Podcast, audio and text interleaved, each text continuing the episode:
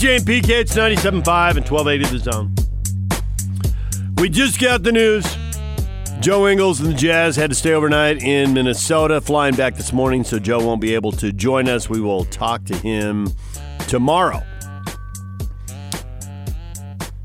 We do have Tim LaComb coming up at 8.30 off the Jazz pre-half and post-game. Get all your basketball questions ready for Tim. The coach will break it down. So what percentage do you assign to this Minnesota being Minnesota? And Minnesota sucking right now. They've lost 10 of 13. I'd say 40 to 45. Okay. I, got- I got to say, I thought you were going to go higher than that. No, I thought I saw a different Jazz than The- what I've seen. The the two things that I would say that were different that the Jazz did that the Jazz control that don't have to do with Minnesota being in a bad place right now. One, the energy and body language. Even when the game was close in the first half, I mean, obviously they were laughing it up when they were up by 20. But even the first half when the game was close, it seemed like the body language was better, the energy was better. And then the other thing is, and they can control this, is I thought there was less dribbling, late to get into the play, maybe a possession with one pass in it and a poor shot. The ball moved earlier. I thought there were more passes, switching side to side, making the defense move, and they got better shots out of it. And you could still miss better shots, so that's to your point. They are fortunate the ball went in, but the ball has a better chance of going in when you make the defense move as opposed to letting guys stand there and then Donovan has to go into the lane and take a shot against the shot clock with guys jumping at him. Well, I think That's the- harder. When you have an open shot, it has the chance of going in relative to the player's ability that the percentages show how much the chances are that it goes in. So if Donovan is wide open from 15, what is his percentage? Is it it's probably very high. And that'll always be very high. So if, if the shot's open, if it's some contested ridiculous shot, Right. that's another story. But I'm saying when they're moving the ball and whether it's a three pointer, whether it's a mid range, whether it's at the rim, a float, whatever, whatever their percentages are, that's the percentage that it is. And the uncon- the numbers for those uncontested shots are going from the same spot on the floor as a contested shot are going to be way better. Right. And they got more of those uncontested shots. Now, partly they got them because Minnesota's not good defensively, but partly they got it because they moved the ball. And we can run we can run that past Tim. I think that the opposition had little to do with Joe Ingles. That was a mindset right Yeah. from the start of the game. and he needs to have that. And I, I don't know this, but I'm going to float this out there because this is my job. I think the other guys play better with right now Ingles than they do Conley. Yeah, I can see that. And I'm not here to dump on Mike because I believe that he's going to be fine. But right now, how much can they get him out there? Joe. He needs to be out there the- as much with- as possible. With the starting group. as much as possible. 855 340 zone. We got a lot of you weighing in on Twitter. David DJ James. Was this the real Jazz versus Minnesota or just beaten up on a uh, on a mediocre team? Uh, and, and we got plenty of people who are saying it was both. The team looked better, and they just can't overlook the fact that Minnesota's not good. Certainly, I don't certainly not right now. Maybe they'll be better later I, in I the have year. no problem with that. but, but right now, They've got good players. They just don't have enough of them. And they've got some good players that teams would want any at any point they become available. But they're not overall a good team, and they haven't been. I used to scoff the last five years. This is the year the Timberwolves break out. We Right. they kept saying that for forever and ever, and I kept saying no, no, no, no, and no. Doesn't mean they don't have good players and are capable. They've already beat the Jazz once, right? yep, Here, no less. they played three times, and the Yeah. road teams won all three games. Yeah. I think that to me the biggest thing was was Joe. Joe was different. And it's got to be Joe's mindset. And Joe needs to take that mindset. You know, he comes off as this goofy guy and all this, and obviously he's serious out on the floor, but I think he's serious about fitting in. No. You don't need to fit in. You need to play the best of your ability, which is pretty good, and it's going to make other guys better. And Mitchell, Mitchell needs to. I want to see Mitchell have the attitude of uh, an, uh, a Jordan. Be that proverbial pee out on the floor. you know what I mean? Yeah, and I, you see flashes of it out of him. Now we're remembering peak Jordan because that's who we saw, you know, in the finals all those years. Certainly the two years against the Jazz, the other years. I remember Jordan at Wilmington High School. Really, I think it was Laney in Wilmington, North Carolina. I've been to No- Wilmington, North Carolina. There's nothing to do with anything, but go I, ahead. th- I thought he had it a couple times in the last couple of games, even though they lost to Oklahoma City. A couple times you would see him late in the shot clock use his screen one on one, pull up three pointer. There was a stretch in that first half. Hearing the same, probably getting the same marching orders from Quinn that Joe did, where he got into the lane again and again and again. He was seven and nine at one point, and it was a bunch of open 15 footers. And that's why I was telling you in the long run, he may be the best guy to go with the bench guys because if the bench guys are, you know, I mean, when they signed Ed, we heard this guy will defend and he will rebound. We didn't. We Signed Ed? Davis. That they Old weren't- Ed, Ed, Signed Ed. All right, go ahead. that we weren't told, hey, this guy's going to run the greatest pick and roll ever. This Ed? guy's a stretch five. This guy's it. It was he's tough, he's hard nosed, he will defend He's and he will rebound. they'd spent all the they spent all the money on Mike and Rudy. So and- Bogey and Joe too. 85 million on those four guys.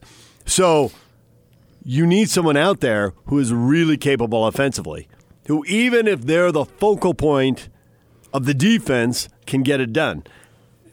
Yeah, but if you're great, you ought to be able to be great no matter who's out there. So that's a big old duh to me. Right. Because if he's great, Okay, but do you think then he should but, be but great Joe's, at everybody. But Joe's with playing with the second group. Do you think Joe's great? Joe's not great. No. Right. I understand But what you're he's- saying. I'm he's agreeing the with guy who's been trying to carry this second unit. It's been him and someone, and they have played Donovan with it. And I think Donovan needs more of what you said, and nobody wants to hear this. You know, and maybe this is something you have to learn to do over time. Locke was talking about on the radio broadcast that I can't remember which game it was. I think it was the Oklahoma City game. It was one of the games the Jazz lost, where you could see Donovan like knew I have to be the guy now, but he was taking bad shots. Now it was for the right reason, and it may be a trial and error thing, and that's why most NBA champions don't. The guys that we recognize as the the the ace, the star, most of those guys, Shaq, Jordan, don't win a title until they're 27. Duncan and Bird are outliers. Magic's an outlier. But most of these guys win when they get to the late 20s and early 30s because you got to figure this stuff out. And none of us want to wait for Donovan to figure it out. We'd like Donovan to figure it out by, you know, like 9.15. That'd be good. Let's get it done. I don't care about the bad shots. I mean, just, just take over the mindset. Be the biggest BA that you can be because you need to be that. And if you need to be a little on the nasty side, have at it, friends. Be as nasty as you can be. I mean, uh, in Jordan's last game in a Bulls uniform here, he was 15 of 35. Yeah. Oh, are you sure it's 15 to 35? I'm looking at it right Oh, now. okay. I called it up. I thought it was 15 to 45. Says 15 to 35. Unless it's wrong. The The point is, it was a low percentage. How Yeah. low we can figure out later. but he was the man. And he had 45 points. Maybe that's where you got it. Uh, be the freaking man. And take some bad shots. Who's going to question you? Ron Harper going to question you? Toni Kukoc going to question you? I don't think Tony so. who? Toni Kukoc? Thanks, Rick. I got that. right? Steve Kerr?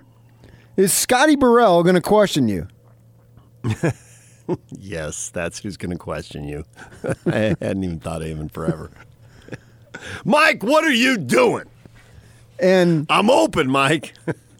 I think Mitchell needs to elevate his attitude. What do you mean by that? Stop being Mr. Nice Guy and pleasing people all the time. Are the greatest players? Are they the super nicest guys? Yes. Not so Does everybody have to be like Dale Murphy we need more Dale Murphys. out on the floor? No. Can you say the P word? Because be it. Who doesn't want to see that? Jordan, I can remember Jordan was getting in scuffles left and right. Punching Steve Kerr.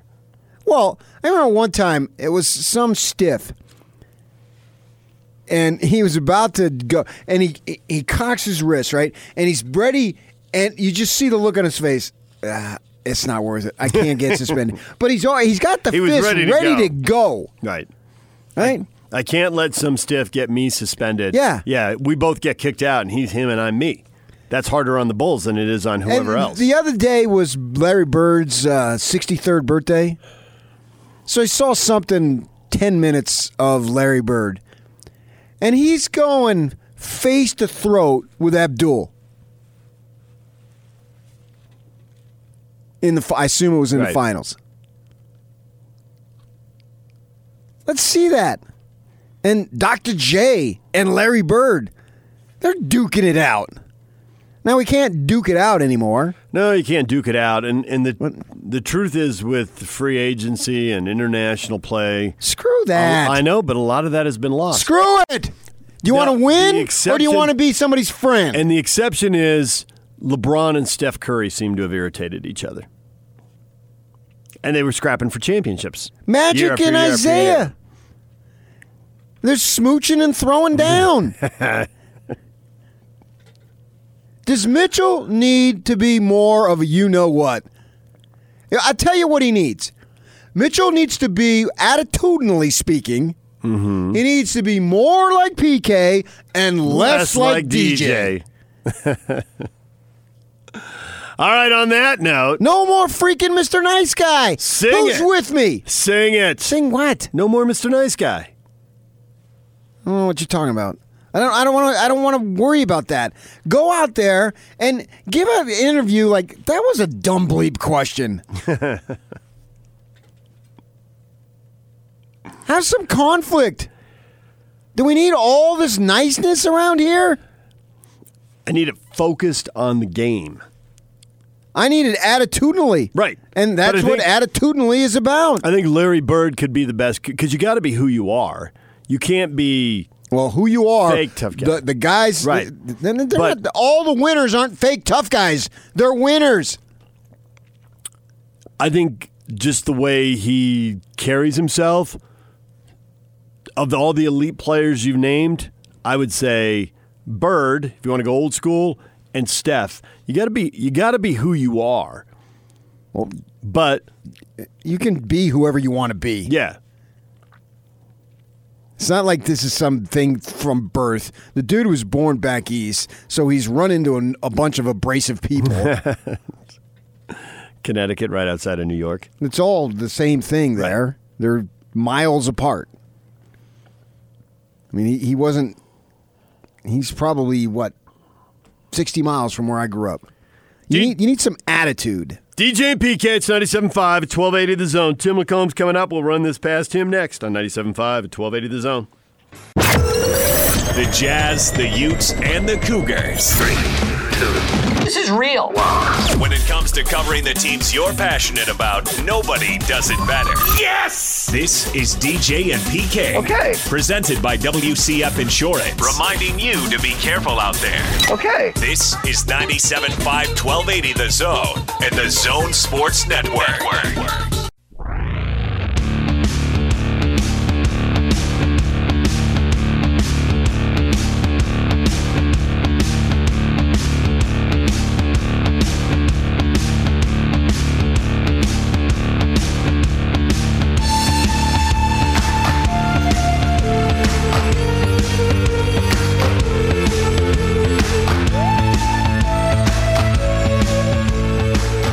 And PK, time to talk some jazz basketball and a little college hoops as well with Tim LaComb, former BYU assistant, worked at the U before that, now on the Jazz pre-half and post-game shows. He joins us on the Sprint special guest line.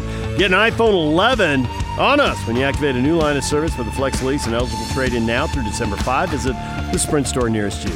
Tim, good morning. great to be with you uh, with DJ and Lucifer. It's been a while since uh, we've heated things up. You want to react to that, Lucifer, or no? Just going to let that slide. He's sitting over in the corner with his pitchfork, with a sly grin. I'm, I'm recording this. Okay, good. for posterity. Before we get, I just heard a little Oh. sound bite. So somebody called you guys DJ and Lucifer or something. I liked it and thought I'd use it today and thought I'd get a little better response. So my bad. No, I, there'll come a time there'll be payback.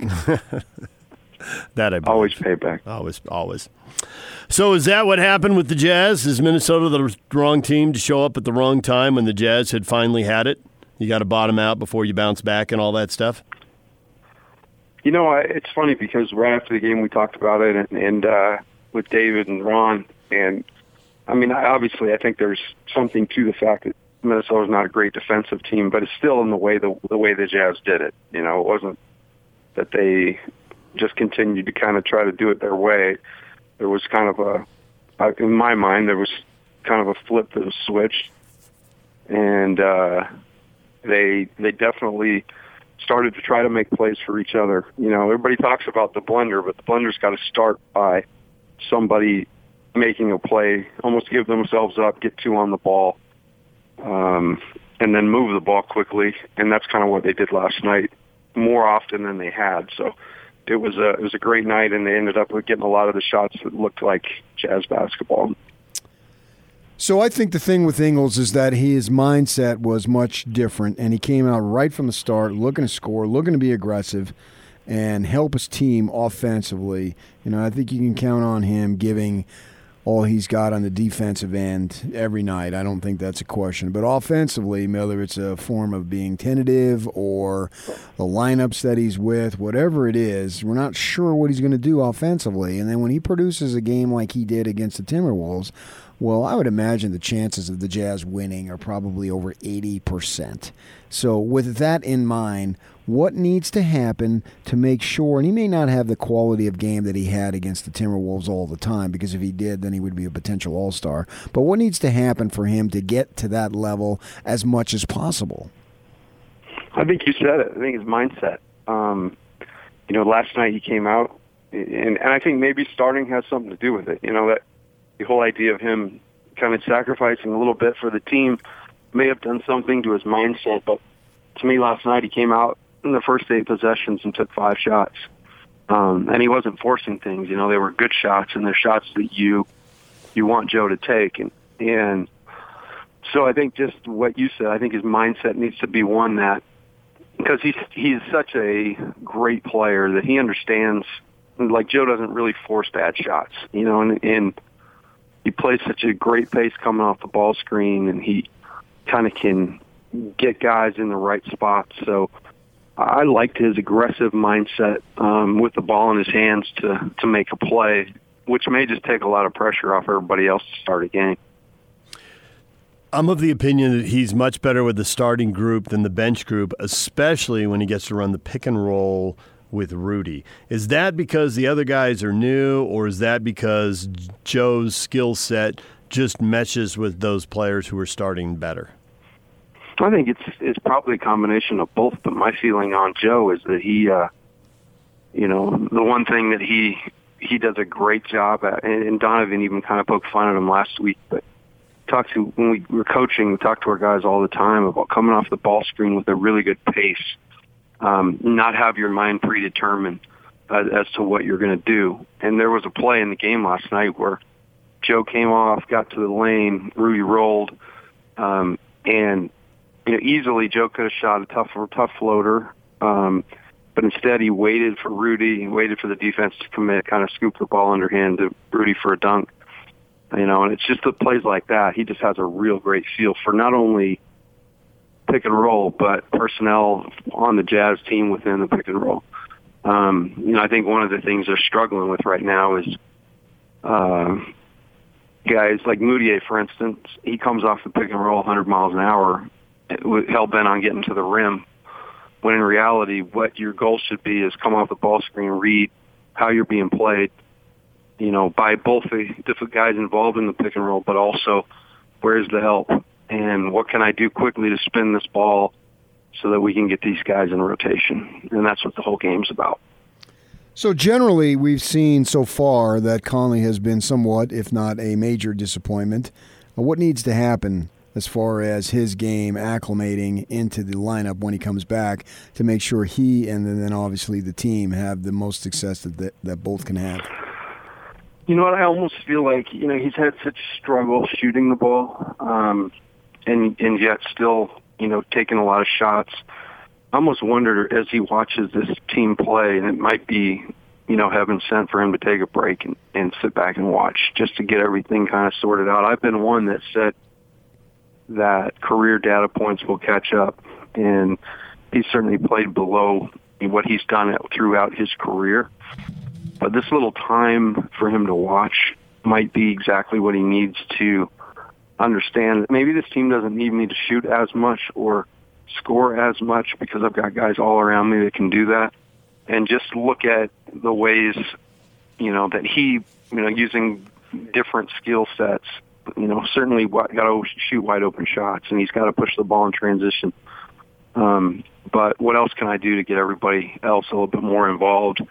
Um, and that's what I think needs to happen overall. I think this whole where the Jazz are is there's no time. There's not the time to panic. Um, it's a long season, and I know that that's cliche, but it's true.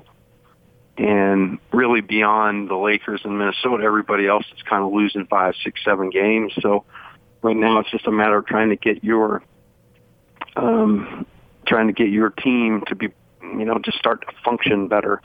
And Conley coming in and maybe being a little less aggressive to score and maybe more to make plays along the way. Maybe that'll help some things.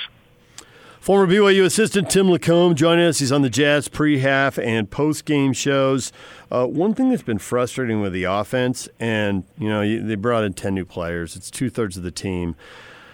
And you probably, as a college coach, go through this more often because you the turnover. Nobody's there more than four years, and at BYU, you also have guys coming and going with missions. So when you were coaching, did you guys watch the offense run and think, "Well, that's not what it's supposed to look like"? But the players don't know because they haven't been there and you know, and I wonder if that's what Quinn's going through because last night I thought they passed the ball, they moved, it looked like what it's supposed to look like, and there have been too many games, too many possessions where too much dribbling, getting in the offense late, not enough passes, not moving the ball side to side, and just it doesn't look right. So of course it ends up with a forced shot and a missed shot, and everyone getting frustrated. Have you been yeah, seeing for sure. that? Yeah, I, I can to- totally relate to that, and you know, the funny thing about offense itself is there's so many elements that have to be good.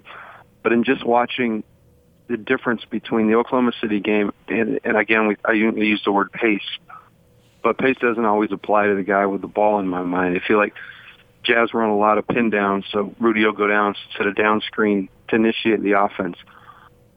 And you know, a lot of times it's Bogey coming off the pick off that pin down, and how Bogey comes off the pin down really sets the tone for for how the offensive possession is going to be. If he just kind of allows you guys coming off that thing um, and allows his defender to get through the screen and there's nowhere to go with the ball, well, you're already against you know against the clock.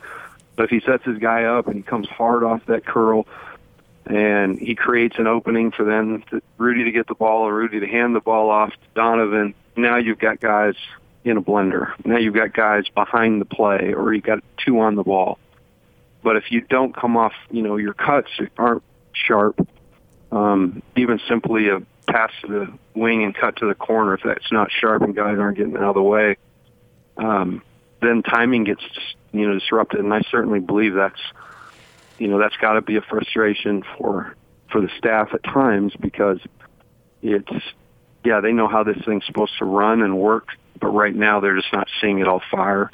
And there's so many different things you've got to do to kind of clean that up.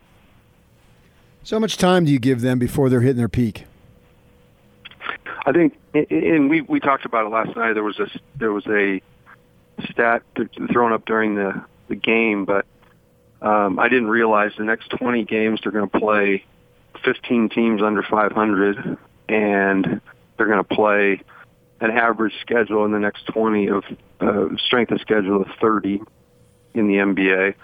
and then during that 20 game stretch, they have zero back to backs. So my feeling is over the next 20 games, you're going to see um, a, a real shift because I think that the message is clear. The guys were talking about it after the game, and that's such a huge part. You you got to have a message that you believe in as a coach. Then you have to give it to your guys, and then the biggest piece is they have to adopt it. And I think sandwich that that Oklahoma City game sandwich between Memphis and the game last night um, at Minnesota and the two different results and the two different ways the guys felt after both games. I think that message is coming through. So I think over the next 20 games, they'll uh, you're going to start to see things take over. Guys getting a little bit more healthy, rotations set a little better. Um, but my go, my feeling is over the next 20, they'll make a move. You know, there's always the do you kick him in the butt or pat him on the back? And you saw how Rick Majerus did it when you were in the Utah program. You saw how Judd- was definitely a pat on the back. yeah, right. you saw how Juddy and Donnie talk to guys, uh, and then and you're butt kickers. And then you're with Dave Rose, and you see, you know, it's different. So you've got all these different experiences, and I'm wondering with Quinn right now if you were Quinn, would you go into a film session and show guys stuff in the Minnesota game they need to clean up? Or would you go in and show them a bunch of good possessions where the ball moved and resulted in a good shot and send it like it needs keep doing this. This is what is going to work. Which way would you handle it going forward? Mentally, where do you think the team is? Um well, I think they're a mature team. Even though they've got a new a bunch of new pieces, I think their character and maturity is really good. Um, I really watch I'm, games. I'm crazy. I watch benches and body language, and I have not seen, you know, any concerning signs. I think they've got good guys in in the right spots. Um, but I still believe there's just like a, like anything. I think there's a time and a place for you to maybe ramp up the energy, and I'm sure that's been done. Um, but to me, it seems like one of Quinn's great traits and his staff is their communication. Um, I love to watch during a game as he pulls guys out or at timeouts, just the way a lot of one-on-one explaining stuff to guys. Um, so I think this day and age and probably the current NBA, there's a lot more showing um, successful possessions and then trying to tailor your play after that. I'm of the opinion that Mitchell needs to be a little bit nastier. What do you think? Um, you, you said a little bit more nasty. Yeah. Yeah, I think that he's, you know, the one thing about Donovan, he's such a good guy. I know. Sometimes it's be more like that. me. That's I don't know that he needs to go that far. I mean, we don't need to say Rudy and Lucifer or running the pick two. and roll. How would that mm-hmm. not be the best bowler call ever? Rudy and Lucifer going to the right pick now, and roll. guarding that Lucifer Rudy pick and roll is straight hell. I'm just going to tell you. Was Jordan you know, a nice guy? Fire. Come on. Um, you know, I, I think there's always a level of, of you know, I think that's one thing I love about Joe is he seems like a nice dude, but he's got, he always got something to say, and you know, Donovan's still learning. I, I I don't know if I want to throw one more thing on him because he's doing everything. Like last night was so awesome the way he kind of des- decided. You know, he learned from Oklahoma City. He didn't try to force too much, and it's a fine line because you need him to force some, um, but you don't want it to get out of hand because that becomes contagious, and then it's bar the door, right? So um, I, I'm okay with where Donovan is. I think that I think that he's ultimately really competitive, and I love that part. Uh, and that's the part that I that's really important. He does care what the score is. I say come back after the new year with a Tupac tat on his bicep. I'd go with it. I yeah. mean, I wouldn't certainly. I'm. I don't judge. If you want a tattoo, throw it on. Oh, I would judge. I would judge. That would be awesome. It's a new me, a new year, a new me. He's embracing. Check out Tupac, man. he's in, he's embracing. You realize if PK and I had a show, we'd never talk about anything but stupid stuff that we'd laugh at, and everybody else would be like, "What in the world is going on in there?" Okay, I'm fine with that. Yeah, that could work.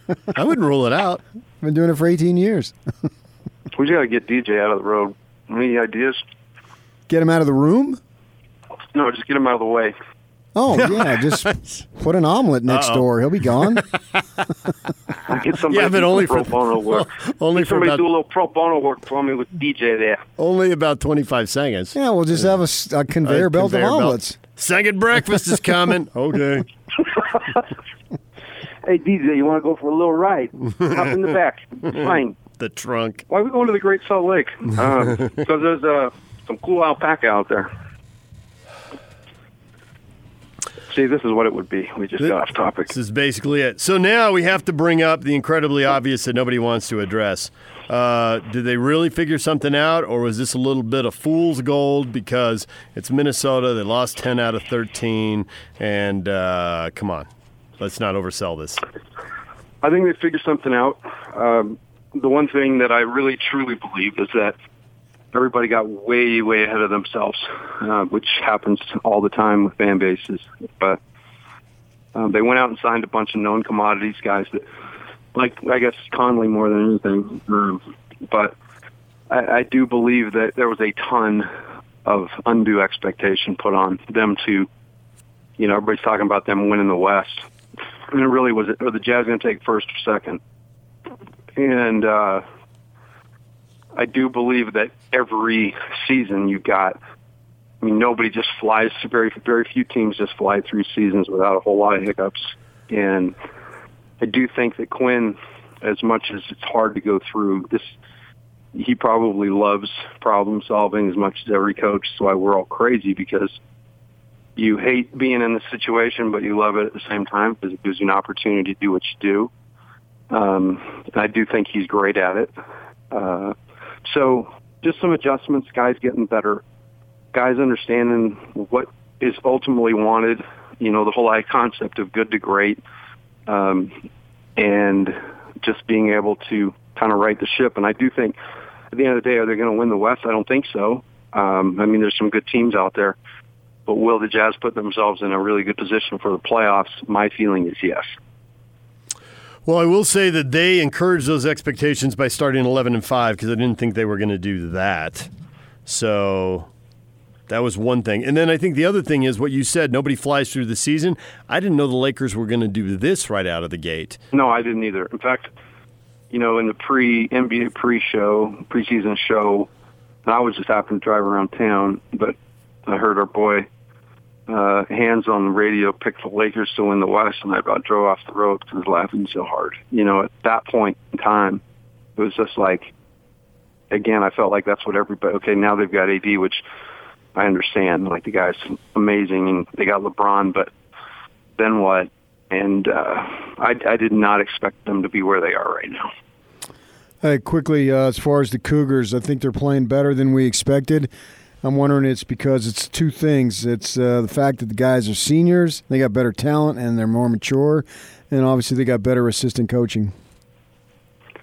Well, the latter part for sure. Um, you know, it is. It was an absolute just crap show over there last year with the, the assistants, from what I understand. Yeah. just insider knowledge.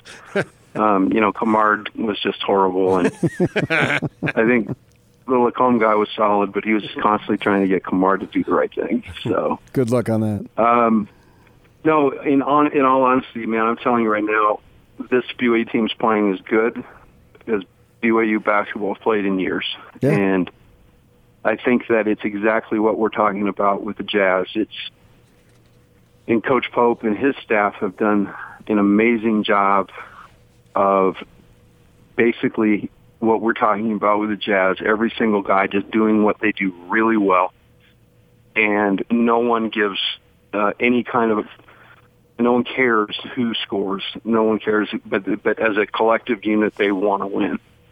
And I'm telling you, once you get to that point, it's so fun because watching this BYU team has been so fun to watch. It's been interesting because you know we recruited all those guys and kind of watched them grow, but then it's to be away from it and just flip it on TV and watch them.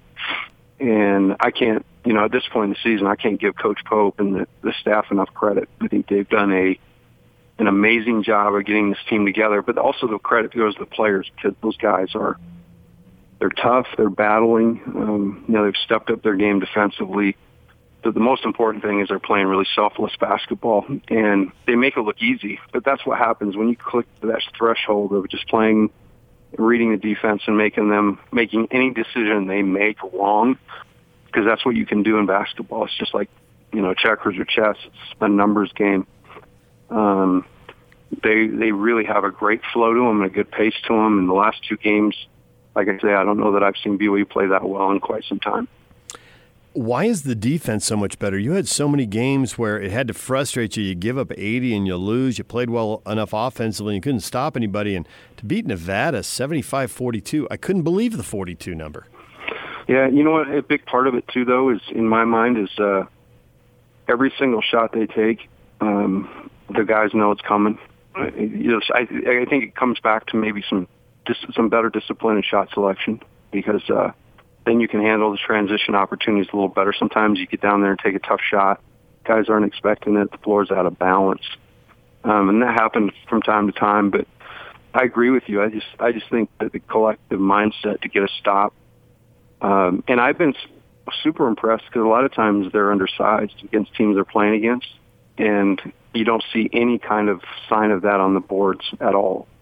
Um, they've got a great mindset to kind of gang rebound so minus the, uh, you know, I felt like the one game that was a little bit of a hiccup was the Utah game because they really they kind of had that game in control for a long time and then got away from them. Similar to like the San Francisco game for us last year, and it's one you look back on and like, how did we lose that game? But beyond that, you know, I felt like they they played Kansas tough, and Boise's a tough place to play. You know, it's always kind of a little bit of flip a coin. Uh, the San Diego State's proven to be a phenomenal team. I think that goes back to the roots of young DJ James, you know, being in the city and getting some pride there in the Aztecs. Um, I like it. But been very, very impressed. Oh, very, I mean, remarkably impressed with what BYU's doing right now. Well, we appreciate a few minutes, Tim. Thanks for joining us. It's always good to be with you guys. Tim LaComb, former BYU assistant coach, now on the Jazz pre-half and post-game shows. Heard him last night after the game. All right, we got to take a break. DJ and PK, it's 97.5 and 1280 the zone. Hoping to have Joe Ingles today, but there have been some changes to the uh, travel plan for the Jazz getting back from Minnesota. So we'll be getting Joe tomorrow. So look forward to that. DJ and PK reminding you, Scotty and Hans, Monday, December 16th. Join them noon to 3 at My Hearing Center in Sandy. That's 8941 South, 700 East, Suite 204. DJ and PK. Follow DJ and PK on Twitter where the show never ends. At David DJ James and PK Kinahan. You're locked on to DJ and PK. Presented by WCF Insurance. Reminding you to be careful out there. This is 97.5 1280 The Zone and The Zone Sports Network.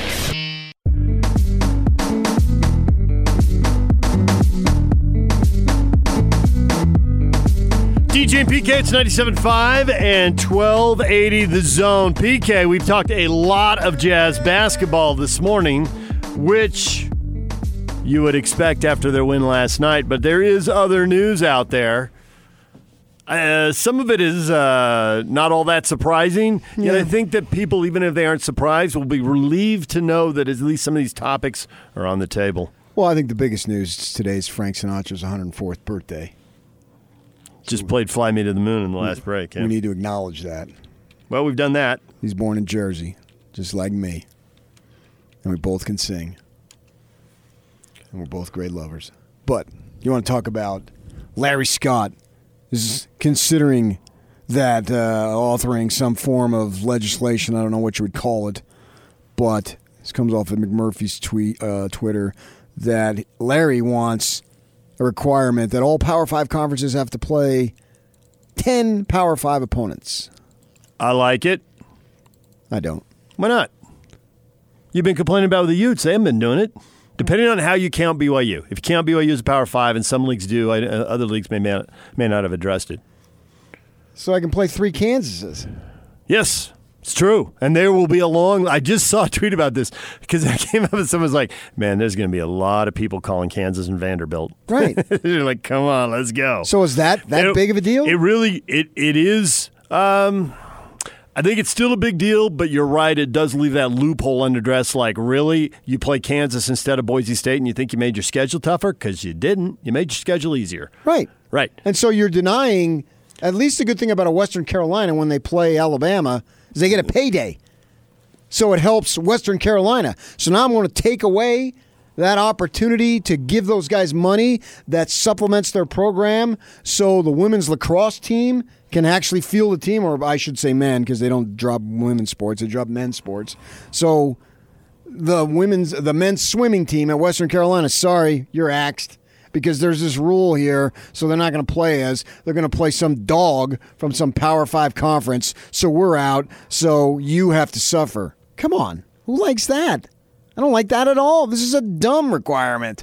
I think that regardless of how this legislation goes, if it's embraced or whatever, I think teams are feeling the pressure from their season ticket holders and from their sponsors to play games that matter. And I think we're seeing the trend. You were just reading ASU has scheduled big games out for like 15 years. The Utes are expanding their stadium, and those are going to be high dollar seats, and they're changing their schedule because I think if you want to charge money, you got to provide value. So now Florida's on the schedule. That's one Houston, game. One Baylor. game. One Where are you going? I think when they played, I think the feedback they got up there, and uh, we're having Mark Harlan on tomorrow, so we can ask him. Uh, but I think the feedback they got from the fan base when they had back-to-back games with Northern Illinois and Idaho State was not good. I don't think you fans liked it. I don't think they like paying for that, and I think that that is some. That's not a one-off with the U. I think that's well. We heard from BYU fans when they went to So you, Independent. so you had big one home game, games. and all of a sudden everything's going to sol- solve all the problems. They'll have maximum. They'll have a No, but I do think the 25 SEC year waiting list. I do think we've seen the SEC coast with an eight game schedule, and you play one Power Five team that may not even be any good, Duke, and you call it good. And so I think the combination of the pressure from the fans and the pressure from the commissioners should lead to better schedules. You're right; it'll still be flawed because you take that Power Five label, and Boise State's better than Kansas, and Houston, and Memphis, and Cincinnati, in any given year, these other teams, Fresno State, San Diego State, they're better than the bottom of the Power Five. Man, when Oregon State was down, Oregon State was way down, and they were back this year. yeah, I don't know that it has to be be- better than the bottom five or the But the rest of the half. country is sick of looking at the SEC coasting through it and not playing anybody. I mean, that's so really they'll just beat the snot out of some dog team like Omaha, Oklahoma Well- played UC Los Angeles. That's a big Power Five matchup, and UC Los Angeles was not the bottom half of the South. They actually finished third. You can't legislate away all bad games, but I think the trend is going to be towards more big games, more big matchups. Just do it. Have the five teams get in. Whoever wins the thing, get in. So who cares what your schedule is? well, there's also a tweet out from Brett McMurphy about that that it probably won't happen until the deal's up in 2026. So- but eight teams. you get five automatic Five bids, champs and three at large. And if you want one group of five, and then the others, The SEC that? or Notre Dame other- or whoever, right? Yeah. two other uh, at larges. You have a Then who space. cares who they Yeah. play? You have a space in case an Ohio State or an LSU does lose a conference title game, and everybody knows they're awesome. They can still get in. Yeah, I don't think scheduling. I don't. I, I don't think fans may be clamoring for it. But meanwhile, salaries keep going up and up and up and up and up for coaches. So clearly, they're making more money than ever. Andrew, is that the same deal for you? Well, you want Salaries up and up. up and Wasatch up and up Medical and up Clinic. forever for sure. College football. I see what you did there. That's clever. Andrew Reinhardt, Wasatch Medical Clinic in studio this morning with a treatment for ED for guys who are having issues. Yes, a new treatment that is becoming very popular for what it's not. It's not uh, a hormone, it's not a pill. Um, think about being able to throw away the pills. If you've got erectile dysfunction out there, um, being able to get the natural spontaneity back. That is what our treatment, the acoustic wave therapy, does. It's the first and only thing that treats the root cause problem of erectile dysfunction, um, lack of blood flow. It opens up the blood vessels, regrows blood vessels. It's kind of a plumbing fix. It's a way to think about it. Um, we've seen all kinds of cases guys that have had ED for years that have gotten back to normal function, guys that you know, are just slipping in the wrong direction that have gotten back to normal function very quickly. So it's been a game changer for a lot of guys. All right, the phone number to call is 801 901 8000. That's the phone number for the Wasatch Medical Clinic. And you got a special offer right now. We do. If you're struggling with erectile dysfunction, guys, and sick of the pills, um, we know that it can be embarrassing, and a lot of guys are thinking, I'll never go to the ED clinic. Mm-hmm. Call us right now. We'll do an initial analysis, exam, and assessment, also a blood flow ultrasound. Um, pretty cool diagnostic tool. Normally that's 300 bucks. Call us now. We'll do it totally free. You can come in and just see where you're at. You may say the treatments aren't for me. I'll call you in a year. Um, the doctor can probably tell you why you have erectile dysfunction, by the way. So give us a call now and see where you're at. No obligation. 801 901 8000. That's the number for the Wasatch Medical Clinic. 801 901 8000. Thanks, Andrew. Thanks, guys.